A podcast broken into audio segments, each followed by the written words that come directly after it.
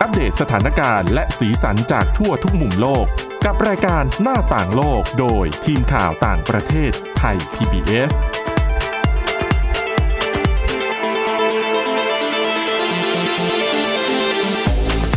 สวัสดีค่ะ คุณผู้ฟังต้อนรับเข้าสู่รายการหน้าต่างโลกนะคะ มาอัปเดตเรื่องราวสถานการณ์และสีสันจากทั่วทุกมุมโลกกับทีมข่าวต่างประเทศไทย PBS กันได้เช่นเคยนะคะ ทุกวันจันทร์ถึงศุกร์ค่ะ ติดตามฟังกันได้ผ่านทางพอดแคสต์ ค้นหาคำว่าหน้าต่างโลกนะคะ วันนี้อยู่กับคุณทิพย์ตะวันธีรนัยพงษ์และดิฉันวินิษฐาจิตกรีค่ะ สวัสดีค่ะ วันนี้แน่นอนมีเรื่องที่น่าสนใจเกี่ยวกับโควิด -19 เป็นความคืบหน้าเกี่ยวกับวัคซีนที่บ้านเราก็จะได้ฉีดกันอย่าง a s t r a z เซ e c a แต่ว่าก่อนจะไปเรื่องเครียดๆของโควิด -19 กับวัคซีนเนี่ย คุณทิพย์ตะวันมีเรื่องของความสุข มาเล่าให้ฟังกันก่อน คือต้องบอกว่าแต่ละปีเนี่ยก็จะมีการจัดอันดับประเทศที่เขาบอกว่าคนในประเทศเนี่ยมีความสุขมากที่สุดในโลกนะคะ แน่นอนว่าหลาย ๆ ปีเนี่ยก็จะอาเปลี่ยนกันไปว่าประเทศไหนจะครองแชมป์นะ แต่ว่าหลัก ๆ เนี่ยเชื่อว่าหลายคนน่าจะคุ้นคุ้นหูคุ้นตานะ กับประเทศแถบสแกนดิเนเวีย เพราะว่าเขาเนี่ยจะครองแชมป์กันบ่อยอะค่ะ ในฐานะที่เป็นประเทศที่เรียกว่ามีความสุขมากที่สุดในโลกอะนะคะ และแชมป์ล่าสุดค่ะ ประจำปี ประจำปีนี้ไม่ใช่ประจำปีที่แล้วสิ ใช่ เออ ก็คือประเทศฟินแลนด์นะคะเขาบอกว่าจริง ๆ แล้วเนี่ยฟินแลนด์ครองแชมป์ต้องบอกว่ารักษาแชมป์มาได้เป็นปีที่ 4 ติดต่อกันละ เพราะอะไรคะ แน่นอนว่าสถานการณ์ ในฟินแลนด์เนี่ยก็คือ คือประเทศเขาก็น่าอยู่อะเนาะเขาก็อะเก็บภาษีสูงก็จริง แต่ว่าเขาก็เรียสวัสดิการสวัสดิเยอะรัฐสวัสดิการใช่ไหมใช่เป็นรัฐสวัสดิการ แล้วก็หลาย ๆ ประเทศแถบนั้นก็เป็นรัฐสวัสดิการนะคะ ซึ่งเขาก็ดูแลประชาชนในประเทศดีแหละ ก็ทำให้อ่าไม่แปลกใจที่ทำไมถึง ได้ชื่อว่าเป็นประเทศที่คนอยู่แล้วมีความสุขมากที่สุดในโลกค่ะแต่เขาบอกว่าที่น่าสนใจเป็นพิเศษสำหรับปีที่แล้วอะนะคะ เป็นเพราะว่าอะไร เพราะอย่าลืมว่า 2020 เกิดอะไรขึ้นโควิด -19 ถูกต้องค่ะสถานการณ์โควิด -19 ในยหลายคนก็มองคือถ้าติดตามข่าวเรื่องของสถานการณ์การแพร่ระบาด จะรู้ได้ว่าแถบสแกนดิเนเวียก็เผชิญกับ การแพร่ระบาดคือรุนแรงไม่ต่างจากประเทศอื่น ๆ ในยุโรปนะค่ะ หรือแม้กระทั่งทั่วโลกด้วย ซึ่งหลาย ๆ ประเทศเนี่ยอาจก็จะเผชิญกับปัญหาเรื่องของการบังคับใช้มาตรการต่าง ๆ ที่อาจจะล่าช้าบ้าง ไม่ถูกใจบางคนบ้าง หรือว่าผู้เชี่ยวชาญก็ออกมา วิพากษ์วิจารณ์บ้างก็มีเหมือนกัน ซึ่งฟินแลนด์ก็เจอเจอปัญหาเรื่องของโควิด -19 เช่นเดียวกัน แต่ว่าเขาก็ยังคงรักษาแชมป์นี้ได้อะนะคะ ซึ่ง เขาบอกว่านักวิจัยเนี่ยเขาได้ไปเก็บรวบรวมข้อมูลแล้วก็ทำแบบสำรวจความคิดเห็นของประชาชนนะคะ ทั้งหมดเนี่ย149 ประเทศทั่วโลกค่ะ คือไม่ได้ คือเขาเนี่ยไปรวบรวมเหมือนกับเก็บข้อมูลเพื่อจัดทำเป็นรายงานความสุขโลกนะ เออ ก็ไปถามคนนี่แหละ 149 ประเทศทั่วโลกว่า ให้คุณเนี่ยจัดอันดับความสุขของตัวเองให้ให้ดูหน่อยได้ไหม ว่าระดับของความสุขเนี่ยมากน้อยแค่ไหน รวมไปถึงเขาก็จะใช้มาตรการ แล้วก็ข้อมูลต่างๆเนี่ยมาประกอบในการให้คะแนนแต่ละประเทศด้วยไม่ว่าจะเป็นเรื่องของรายได้ GDP นะคะ การให้ความช่วยเหลือสนับสนุนทางสังคม เสรีภาพส่วนบุคคลรวมไปถึงระดับการทุจริตในประเทศ นั้นๆก็เอามารวมด้วยก็คือ เอาทั้งหมดที่ว่ามาเนี่ย คำนวณออกมาแล้วกลายเป็นคะแนนความสุขค่ะเฉลี่ยอืมซึ่งก็ฟินแลนด์นะก็อย่างที่บอกไปว่าชนะไปนะคะ ประเทศที่สองอืมที่มีความสุขรองลงมานะคะ คือเดนมาร์กหนูก็ใกล้ๆกันเลยนะ ใช่ ต่อมาคือสวิตเซอร์แลนด์ ไอซ์แลนด์ แล้วก็เนเธอร์แลนด์ค่ะ อยู่แต่ตรงนั้นอะเออห้าประเทศที่มีความสุขมากที่สุดในโลกนะคะ อยู่โซนยุโรปหมด เป็นรัฐสวัสดิการหมดไหมหมดสิ ดิฉันไม่แน่ใจสวิตเซอร์แลนด์อาจจะไม่ใช่รัฐสวัสดิการหรือเปล่า แต่ว่าการดูแลช่วยเหลือด้วยความที่เป็นยุโรปอะอืมคือหลาย ๆ คนก็คือยุโรปขึ้นชื่ออยู่แล้วเรื่องของการให้สวัสดิการประชาชนที่ที่ค่อนข้างดีฮะอืม ดังนั้นเนี่ยอะก็ไม่แปลกใจที่ทำไม5ประเทศในยุโรปถึงได้แชมป์ไปนะ5อันดับแรก ซึ่งก็เขาบอกว่าอันดับต้น ๆ ของโลกเนี่ยที่มีความสุขแต่ละประเทศเนี่ย ก็มักจะอยู่แถบยุโรปอะนะคะ ซึ่งก็มีหลายประเทศแหละ แล้วก็นอกจากนี้เขาบอกว่าน่าสนใจอย่างที่เราเกริ่นไปเรื่องของโควิด -19 เขาบอกว่าปีเนี้ยหลาย ๆ คนอาจจะคิดว่าโควิด -19 จะเข้ามามีผล เป็นปัจจัยสำคัญในการทำให้ลำดับการเป็นประเทศที่มีความสุขเนี่ยเปลี่ยนแปลงไปหรือเปล่าอ๋อเช่นประเทศที่มีผู้ติดเชื้อเยอะ จะตำอันดับตกลงไหมก็ต้องก็ต้องเครียดแหละเออใช่ไหมหลาย ๆ คนจะเข้าใจแบบนั้น แต่เขาบอกว่าจากผลสำรวจนะคะ คือนักวิทยาศาสตร์ นักวิจัยเนี่ยเขาเปรียบเทียบข้อมูลด้วยเหมือนกัน คือเอาข้อมูลของปีที่เจอโควิด เนี่ยเทียบกับอัตราเฉลี่ยอ่าของข้อมูลปีก่อนๆ ปรากฏว่าเขาพบนะคะว่าโควิด -19 ไม่ได้มีผลกระทบ ต่อการตัดสินใจต่อความสุขของประชาชน ค่ะเออซึ่งเขาบอกว่าตรงเนี้ยสาเหตุเนี่ยที่เขามองว่าอาจจะไม่กระทบหรือกระทบน้อยมากเนี่ย เป็นเพราะว่าคนจำนวนไม่น้อยมองว่าโควิด -19 ไม่ใช่ปัญหาที่ที่เราจะควบคุมได้อะอืมคือเป็นปัญหาที่ทุกคนมีร่วมกัน เป็นภัยคุกคามที่มาจากนอกประเทศ คือเราไปกำหนดอะไรเขาไม่ได้ คือทุกประเทศก็จริก็งเจอเหมือนกัน เจอกันหมดทั้งโลเอกอจะทำยังไงยังไงก็ต้องเจอได้รับผลกระทบด้วยการทั่วหน้าทุกประเทศทุกคนทั่วโลก ดังนั้นเนี่ยเขาเลยบอกว่าปัจจัยโควิด -19 เนี่ยแทนที่จะทำให้คนมีความสุขลดลง แต่ว่าเขาบอกว่ากลับทำให้คนในประเทศหลาย ๆ ประเทศเนี่ยรู้สึกว่าตัวเองมีความเป็นอันหนึ่งอันเดียวกันมากขึ้น หรือไม่จริง ๆ ก็เหมือนกับอยู่กับมันมานานแล้วชินเริ่มปรับใช่ไหมตัวได้เออก็อาจจะเป็นส่วนหนึ่งอาจจะเป็นอย่างนั้นได้เหมือนกันนะคะ แต่ว่านักวิจัยเนี่ยเขาก็เสนอว่าคงอาจจะเป็นเพราะว่าคนรู้สึกว่าใกล้ชิดกันมากขึ้น รู้สึกใช่ว่ามีคือมีภัยร่วมกันมีปัญหาร่วมกันอะ ก็อยากจะจับมือร่วมไม้ร่วมมือกันฝ่าฟันอุปสรรคนี้ไปให้ได้ด้วยกันนะนะคะ เขาก็เลยมองว่าอะโควิด -19 ไม่ค่อยมีปัจจัยอะไรกระทบกับเรื่องของความสุข อืม บวกกับถ้ามองบางมุมคือ อย่างเรื่องปิดเมืองอะไรอย่างเงี้ยอืมเศรษฐกิจแน่นอนได้รับผลกระทบแหละใช่แต่ก็น่าจะมีคนที่หาวิธีมองเชิงบวกได้อย่างเช่น สมมติเป็นคุณพ่อคุณแม่อืมอาจจะทำงานได้เงินเดือนน้อยลง มีปัญหาเรื่องเงินบ้าง แต่มีมีเวลาอยู่กับลูกมากขึ้นอะไรใช่แบบเนี้ยก็คือมองโลกในแง่ดีไปอืมไปเลยนะคะ ก็คือเหมือนกับการปรับทัศนคติของตัวเองแหละ ความเห็นมุมมองต่างเป็นการก็ปช่รับวยเหมือนกันตัวเนาะๆอืมอืมแต่ก็นั่นแหละ ทั่วโลกก็พยายามทำอย่างเต็มที่เพื่อแก้ไขปัญหานี้และค่ะอย่างที่เกริ่นไปก็คือหนึ่งในกุญแจที่เราจะได้กลับไปมีชีวิตเหมือนเดิมอืมคงไม่เหมือนเดิมหรอก แต่ก็ใกล้เคียงเดิมก็คือเรื่องของวัคซีน ทีนี้ต้นสัปดาห์ที่ผ่านมานะคะ คุณผู้ฟังมีข่าวที่น่ายินดีเกี่ยวกับวัคซีนแอสตราเซเนกา ในการทดสอบทางคลินิก ขั้นสุดท้ายที่สหรัฐอเมริกาเขามีสะอาสาสมัคร ทดสอบกันประมาณ 30,000 คน ก่อนหน้านี้เราเคยคุยกันไปแล้วว่าอันนี้คือ ผลที่ได้ออกมาเนี่ยค่อนข้างจะดีเลยทีเดียว ค่ะ แล้วเมื่อต้นสัปดาห์ที่ผ่านมาเนี่ย ทางบริษัทเขาก็ออกมาเปิดเผยว่า วัคซีนตัวเนี้ยมีประสิทธิภาพในการป้องกันอาการป่วยรุนแรง และการเข้ารักษาตัวในโรงพยาบาล ได้หนึ่งร้อยเปอร์เซ็นเต็มอืมคือฉีดไปเนี่ย คือโอกาสไม่เข้าที่จะโรงพยาบาลเออแน่นอนนอืมแล้วก็เรื่องของการป้องกันการติดเชื้อแบบแสดงอาการเนี่ย เขาบอกว่าทำได้ถึง 79%ด้วยกัน แต่ข่าวดีก็ได้กลายเป็นข่าวที่ไม่ค่อยดีอืมไปซะแล้วเมื่อตัวเลขเหล่านี้ที่ตื่นเต้นกันไปได้ ประมาณไม่ไม่ไม่กี่ถึชั่งวหโมนึ่งงวันใช่ไหมอืไม่ถึงใช่วันไม่ถึงเนาะหนึ่งวัน คือเป็น breaking news เข้ามาเนี่ยอืมไม่นานอะครึ่งค่ะคืนนะคะ ครึ่งครึ่งเออนั่นแหละประมาณครึ่งคืน หลังจากนั้นก็เลยมีท่าทีที่เคลือบแคลงสงสัยในผลการทดสอบตัวนี้มาจากหลายภาคส่วนในสหรัฐอเมริกาไม่ว่าจะเป็นหน่วยงานอิสระที่ดูเรื่องของผลิตภัณฑ์ยารวมไปจนถึง ตัวหน่วยงานสาธารณสุขของภาครัฐเอง ที่ตั้งคำถามถึงผลการทดสอบอันเนี้ยของ a s t r a z เซ e c a ว่า นี่มันเป็นการเหมือนกับ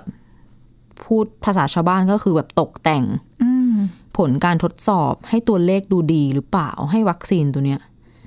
ดูดีขึ้นอืมยิ่งทำลายความเชื่อมั่นความใช่เขาความเชื่อถือของประชาชนต่อวัคซีนตัวนี้เข้าไปอีกอะนะ โดยเฉพาะในยุโรปเนี่ยโห ย่ำแย่เลยทีใช่เดียว ซึ่งอะแอสตราเซเนกาเนี่ยบอกว่าวัคซีนของตัวเองมีประสิทธิภาพในการป้องกันโควิด -19 อยู่ที่ 79%ใช่ไหมคะ ค่ะ ทีนี้คณะผู้เชี่ยวชาญเนี่ยเขาบอกว่า ตัวเลขจริง ๆ เนี่ย น่าจะอยู่ระหว่าง 69 ถึง 74เปอร์เซ็นต์ก็ไม่ได้ถึงตัวเลขที่เขาประกาศไว้แต่อย่างไรก็ตาม คือถ้าดูเปอร์เซ็นต์เฉลี่ย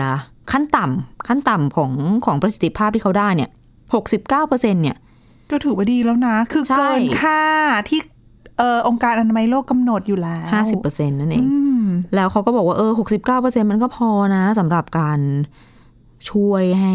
โลกเนี่ยได้สร้างภูมิคุ้มกันหมู่ค่ะ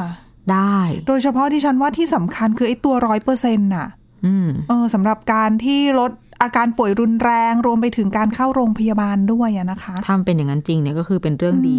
ทีนี้อะถ้าพูดถึงในเชิงการใช้งาน 69%ตัวเลขอาจจะไม่ได้ตรงกับที่ว่าไว้ แต่ว่าก็ยังใช้งานได้อยู่ แต่ถ้าเป็นในแง่ของความเชื่อมั่นอืมต้องบอกว่าผู้เชี่ยวชาญเขาก็มองว่าอืมมันไม่ค่อยโอเคค่ะสักเท่าไหร่ถ้าจะมันถ้ามันจะเป็นแบบนี้จริง ๆ แล้วมีอาจจะมีผลต่อการตัดสินใจ อนุมัติใช้งานวัคซีนตัวนี้ได้ในอนาคตอันใกล้นี้ด้วยเพราะจริง ๆ เราก็คาดกันว่าค่ะ น่าจะสักสิ้นเดือนนี้สำหรับในสหรัฐอเมริกาใช่ใช่ไหมประเทศแบบนี้ที่ก็ต้องล่าช้าไปอีกน่ะเขาอนุมัติวัคซีนตัวอื่นหมดแล้วอะเนาะ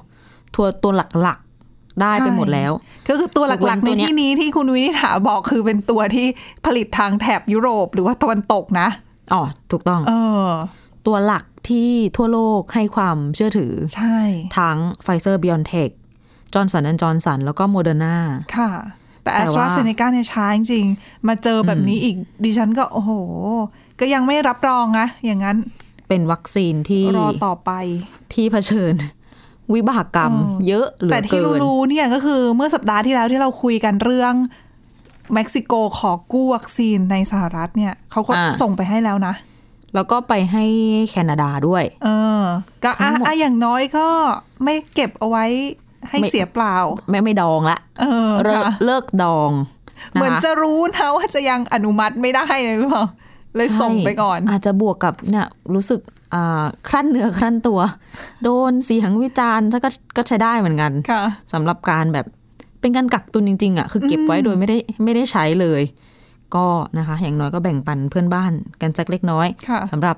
จากการตัดสินใจของโจไบเดนอะอืมเรื่องวัคซีนมีต่ออีกหน่อย แต่ว่าเดี๋ยวช่วงนี้พักกันสักครู่ค่ะ หน้าต่างโลกโดยทีมข่าวต่างประเทศไทย PBS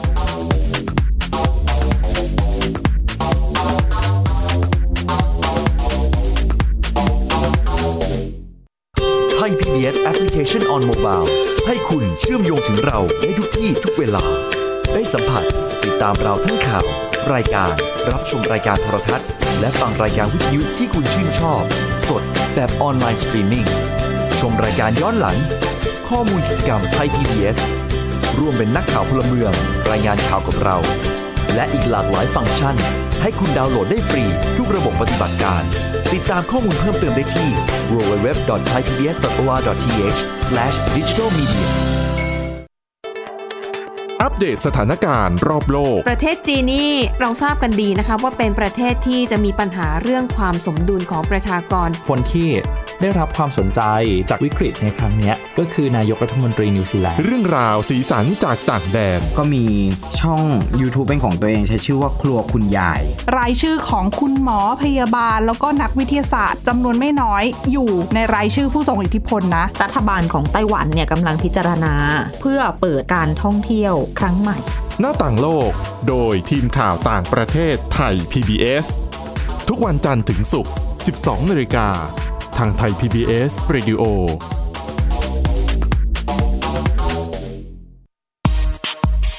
เพราะวิทยาศาสตร์อยู่รอบตัวเรา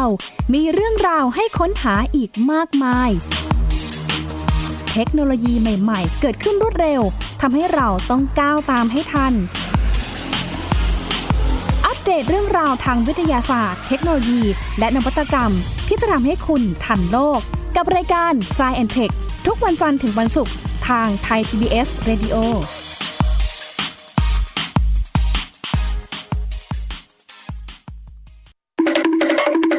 มาฟังนิทานกันแล้ว เปิดโลกจินตนาการกับไทย PBS Podcast น้องๆ สนุกสนานไปกับ playlist นิทานมากกว่า 100 เรื่องเอานะเอา จากคิสอาวนิทานสุภาษิตและสื่อเสียงนิทาน ฟังได้ที่ www.thaipbspodcast.com และแอปพลิเคชัน Thai PBS Podcast ตั้งแต่วันนี้เป็นต้นไป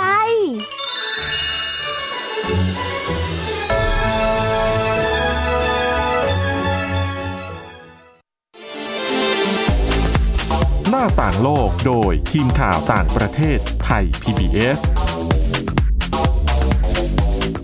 อนรับคุณผู้ฟังกลับเข้าสู่ช่วงที่ 2 ของรายการหน้าต่างโลกนะคะ ยังคุยกันต่อกับเรื่องวัคซีนค่ะ แต่ว่าเปลี่ยนตัวนิดนึง จากที่คุยกันไปเรื่อง AstraZeneca ข้ามมาที่เรื่องของวัคซีนไฟเซอร์ b i o n t e c h ตัวนี้ได้รับความเชื่อมั่นค่อนข้างจะดี ยกเว้นในกรณีของคนที่เป็นภูมิแพ้ หรือค่ะว่าเป็นภูมิแพ้มีอาการแพ้ มีประวัติแพ้แบบหนักๆ ก็จะต้องระมัดระวังในการใช้ตัวนี้ เพราะว่ามีคนแพ้ไปแล้วจำนวนหนึ่งค่ะ นะคะแต่ว่าล่าสุดที่ฮ่องกงกับที่มาเก๊าเขาต้องระงับการฉีดวัคซีนตัวนี้ชั่วคราว แต่ว่าไม่ใช่เพราะวัคซีนมีปัญหานะ มีปัญหาที่บรรจุภัณฑ์แล้วบรรจุภัณฑ์ของเจ้าวัคซีนยี่ห้อนี้ที่ยังจำกันได้อยู่ก็คือ ต้องเก็บในอุณหภูมิที่เย็นจัด เพื่อรักษาคุณภาพในการประสิทธิภาพในการจะป้องกันโรคค่ะให้ได้นะคะ แล้วก็เนี่ยแหละ คือ ถ้าย้อนไปดูช่วงต้นสัปดาห์ที่ผ่านมาเนี่ย มีคนห้องคนในฮ่องกงนะ ประมาณ 1 5 0 0 0 0 คนด้วยกันที่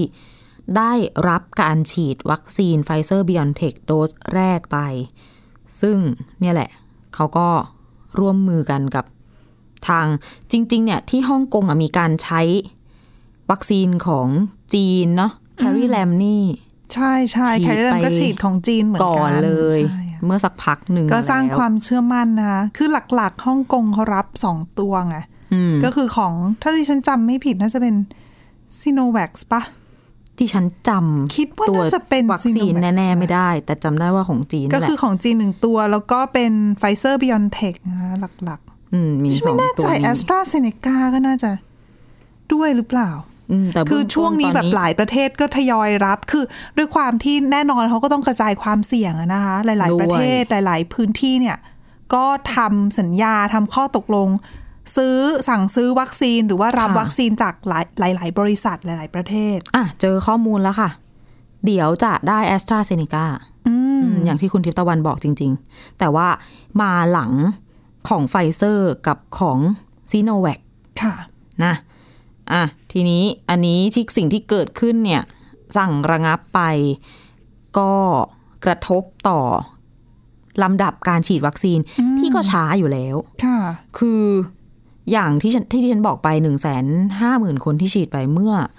วันอังคารที่ผ่านมาเนี่ย ก็ต้องบอกว่าได้เรียกว่าเป็นแค่หกเปอร์เซ็นซึ่งแคริแลมมันช้าแล้วนะ แต่ตัวแคริแลมเองก็พยายามจะบอกว่า เอ้ย มันยังไม่แย่มากอืมแต่ที่ฉันว่าดูสถานการณ์ในฮ่องกงก็ยังอืมก็แต่ก็ยังโอเคอยู่นะ คือไม่ได้เขาก็ยอมรับมีแหละสถานการณ์แย่น่ะ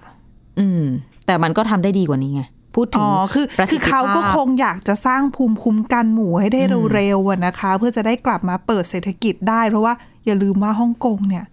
โอ้โห เหมือนเคราะห์ซ้ำกรรมซัดก่อนจะมีโควิด -19 ก็เจอใช่ประท้วงหนักอ่าติดต่อกันเป็นหลายเดือนน่ะ ใช่ใช่เออจนเศรษฐกิจวมๆปีแบบเริ่มซบเซามานักท่องเที่ยวไม่มีมาเจอโควิดเข้าไปอีก เพราะเขาอยู่ได้ด้วยการท่องเที่ยวจริง ๆอะเนาะใช่แล้วเป็นเขาเป็นแบบศูนย์กลางการเงินน่ะนะคะ ตัวเลขการระบาดของเขาไม่แย่นะคะแต่ว่าถ้านับเป็นรอบอะก็หลายรอบอยู่เหมือนกันนะ สะท้อนให้เห็นว่าคือ คนกาดตกอะอ๋อโรคใช่มันก็กลับมาใหม่นะก็เป็นเรื่องที่ต้องระวังกันต่อไป มีอีกตัวหนึ่งค่ะ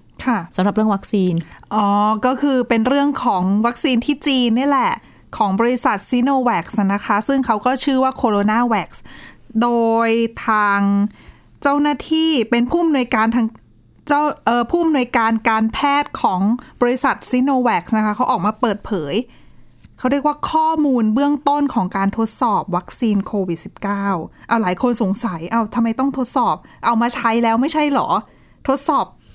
รู้เออผลแล้วไม่ใช่หรอนี่ไงอันนี้เป็นการทดสอบการใช้วัคซีนในเด็กค่ะอายุ3ถึง17 ปี คือหลาย ๆ คนเนี่ยถ้าติดตามความคืบหน้าของเรื่องของวัคซีนโควิด -19 จะรู้แล้วล่ะว่าหลาย ๆ บริษัททั่วโลกเนี่ย คือถ้าวัคซีนของตัวเองเนี่ยใช้งานกับในวัยผู้ใหญ่ได้แล้ว ผู้สูงอายุได้แล้วเนี่ย เขาก็ยังคงเดินหน้าทดสอบอยู่นะ เพราะว่าเริ่มมาทดสอบในเรื่องของวัยเด็กว่าเอาใช้ในเด็กได้ไหม ปลอดภัยไหม มีประสิทธิภาพไหม ซึ่งโมเดอร์นาก็เริ่มทดสอบไปแล้วก่อนหน้านี้ ซึ่งจีนเขาก็ทดสอบไปแล้วเหมือนกันนะนะคะ ซึ่งเขาก็มาเปิดเผยผลการทดสอบเบื้องต้นของ phase หนึ่งกับ phase สอง คือเฟสหนึ่งกับเฟสสองเนี่ยเขาดูหลักๆ คือเป็นเรื่องของความปลอดภัยในการใช้วัคซีนค่ะเขาบอกว่าผลการทดสอบเนี่ยพบว่าการใช้วัคซีนโควิด -19 กับเด็กในวัย 3-17 ปีเนี่ยพบว่าปลอดภัยนะคะ แล้วก็ก่อนหน้านี้เขาก็ไม่ค่อยกล้าใช้กับเด็กสักเท่าไหร่ เพราะเขามองว่ากรณีที่ใช้กับเด็กเนี่ยคือเราอาจจะไม่รู้ว่าการสร้างภูมิคุ้มกันของเด็กๆ ภูมิต้านทานในตัวเด็กๆ ที่ตอบสนองกับไวกับเชื้อ ขออภัยค่ะกับวัคซีนเนี่ยจะแตกต่างกับผู้ใหญ่หรือเปล่า ก็เลยต้องรอทดสอบก่อน ซึ่งหลังจากเนี้ยก็คาดว่าเขาก็น่าจะเอาไปทดสอบเป็นวงกว้างมากขึ้น เพราะว่าตอนเนี้ยที่เขาทดสอบเฟสหนึ่งกับเฟสสองเนี่ย ทดลองในแค่ประมาณ550คนเท่านั้นเอง โห อืมยังแล้วก็ถือว่าน้อยค่ะมากเพราะว่าเพราะว่ายังไม่ได้ทดสอบแบบเป็นเฟสสุดท้ายอะนะคะ โดยเขาพบว่า มีจาก 550 คนนะ มีสองคนที่มีอาการรุนแรงจากการรับวัคซีน รุนแรงในที่นี้ก็คือเป็นไข้สูง คือผลข้างเคียงใช่ไหมถูกต้องค่ะ ก็คือเด็กเป็นเด็กอายุ 3 ขวบ 1 คนกับ 6 ขวบ 1 คนมีไข้สูง แต่นอกนั้นที่เหลือเนี่ยมีอาการเล็กน้อย ดังนั้นเขาก็เลยมองว่าน่าจะปลอดภัยนะคะ แต่ว่าเรื่องของการให้ วัคซีนกับเด็กเนี่ยโดสอาจจะไม่เท่ากับผู้ใหญ่ค่ะเขาบอกจากการทดลองเนี่ยเขามองเขาพบว่าเด็กอายุ 3-11 ปีเนี่ยควรจะให้โดสน้อยอืมๆจะตอบสนองได้ดีกว่า เพราะร่างกายเขาไม่ได้สมบูรณ์ใช่เท่ากับอืมผู้ใหญ่ไง แล้วก็ถ้าสมมติโตขึ้นมาหน่อย 12-17 ปีเนี่ยก็ให้เพิ่มมานิดนึงอืมเมื่อโดยเปรียบเทียบกับ การให้วัคซีนกับในวัยผู้ใหญ่อะนะคะ เข้าใจแล้วล่ะว่าทำไมตอนทดสอบวัคซีนรอบแรกถึงไม่ได้ทดสอบหรือในเด็กเลย เพราะว่าอืมมีปัญหาเรื่องโดสเข้ามา ใช่ ซึ่งน่าจะต้องทดสอบหลากหลายโดสสอืมลำพังจะทดสอบแบบปกติอะแค่ผู้ใหญ่ก็แย่ก็ละต้องดูแล้วนะคะ ว่าผู้ใหญ่เนี่ยอายุเท่าไหร่อืมวัยไหนรวมค่ะไปถึงมีปัญหาสุขภาพหรือเปล่าด้วยดังนั้นเนี่ยการจะทดสอบแบบทุกกลุ่มอายุไปพร้อมกันหมดเนี่ยมลำบากมันจะยิ่งทำให้ช้า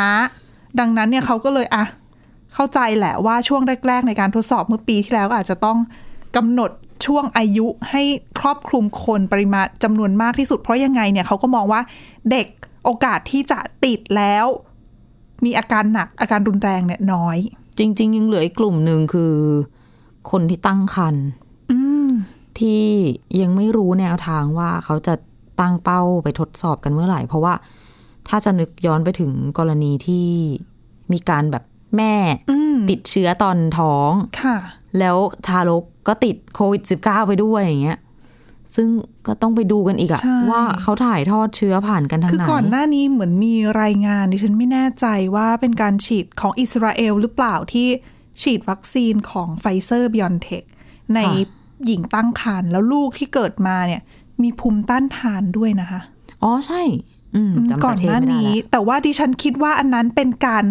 ทดลองเหมือนลักษณะที่ใช้ร่วมกันไปด้วยนะไม่ใช่ทดลองแบบเป็นการทดลองจริงจังอะจริง ๆ ที่ทำในหลาย ๆ ประเทศหรือเปล่าอืมอันนี้ก็ต้องไปาจจะเนารทดลองดูของข้อมูลของประเทศเขาใช่เพราะว่าอาจก็แน่นอนว่าอิสราเอลเขาฉีดไฟเซอร์บิออนเทคไปแล้วให้กับประชาชนเกินครึ่งไปแล้วอะนะคะ ดังนั้นเขาก็จะมีข้อมูลอะไรตรงนี้แหละ ที่เอามาเอามาเอามานำเสนอได้ ใช่ใช่แต่เพราะว่าว่าก็ของอิสราเอลประเทศเดียวไง เหมือนกับได้ยินว่าเรื่องการทดสอบวัคซีนในหญิงตั้งครรภ์แล้วก็เรื่องของการถ่ายทอดภูมิคุ้มกันไปที่ลูกเนี่ย มันก็จะมีคำถามอีกว่า พอมีภูมิคุ้มกันแล้ว มีได้นานเท่าไหร่ต่อให้เด็กได้รับภูมิคุ้มกันจากแม่ที่ฉีด หรือว่าต่อให้เป็นแบบเราทั่วไปเนี่ยอ๋อจะอยู่ได้ไปนานฉีดขนาดไหนแล้วใช่มันยังไม่มีแล้วคำตอบนัเชื้อกลายพันตรงธุ์นี้ด้วยนะคะโอ้โหว่าคือถ้าคุณมีภูมิอยู่แล้วเนี่ย แต่ว่าไปเจอเชื้อกลายพันธุ์จะติดหรือเปล่าหรือยังไง ในส่วนของความซับซ้อนนี้ จริง ๆ เรื่องของการกลายพันธุ์แล้วก็เรื่องความซับซ้อนเกี่ยวกับวัคซีนเนี่ยยังมีเรื่องการระบาดที่อินเดียจะมาเล่าให้คุณผู้ฟังฟังกันอีกนะคะ แต่ว่าวันนี้เวลาใกล้หมดแล้วเดี๋ยว ขออนุญาตเล่าเรื่องการระบาดระลอกใหม่ที่อินเดียให้ฟังกันต่อในวันพรุ่งนี้นะคะ คุณผู้ฟังที่สนใจติดตามฟังรายการหน้าต่างโลกของเรากันได้ทางพอดแคสต์นะคะ ผ่านทางเว็บไซต์ www.thaipbspodcast.com ติดตามกันได้ ทุกที่ทุกเวลาค่ะ วันนี้เราสองคนและทีมงานทั้งหมดลาไปก่อน สวัสดีค่ะ สวัสดีค่ะ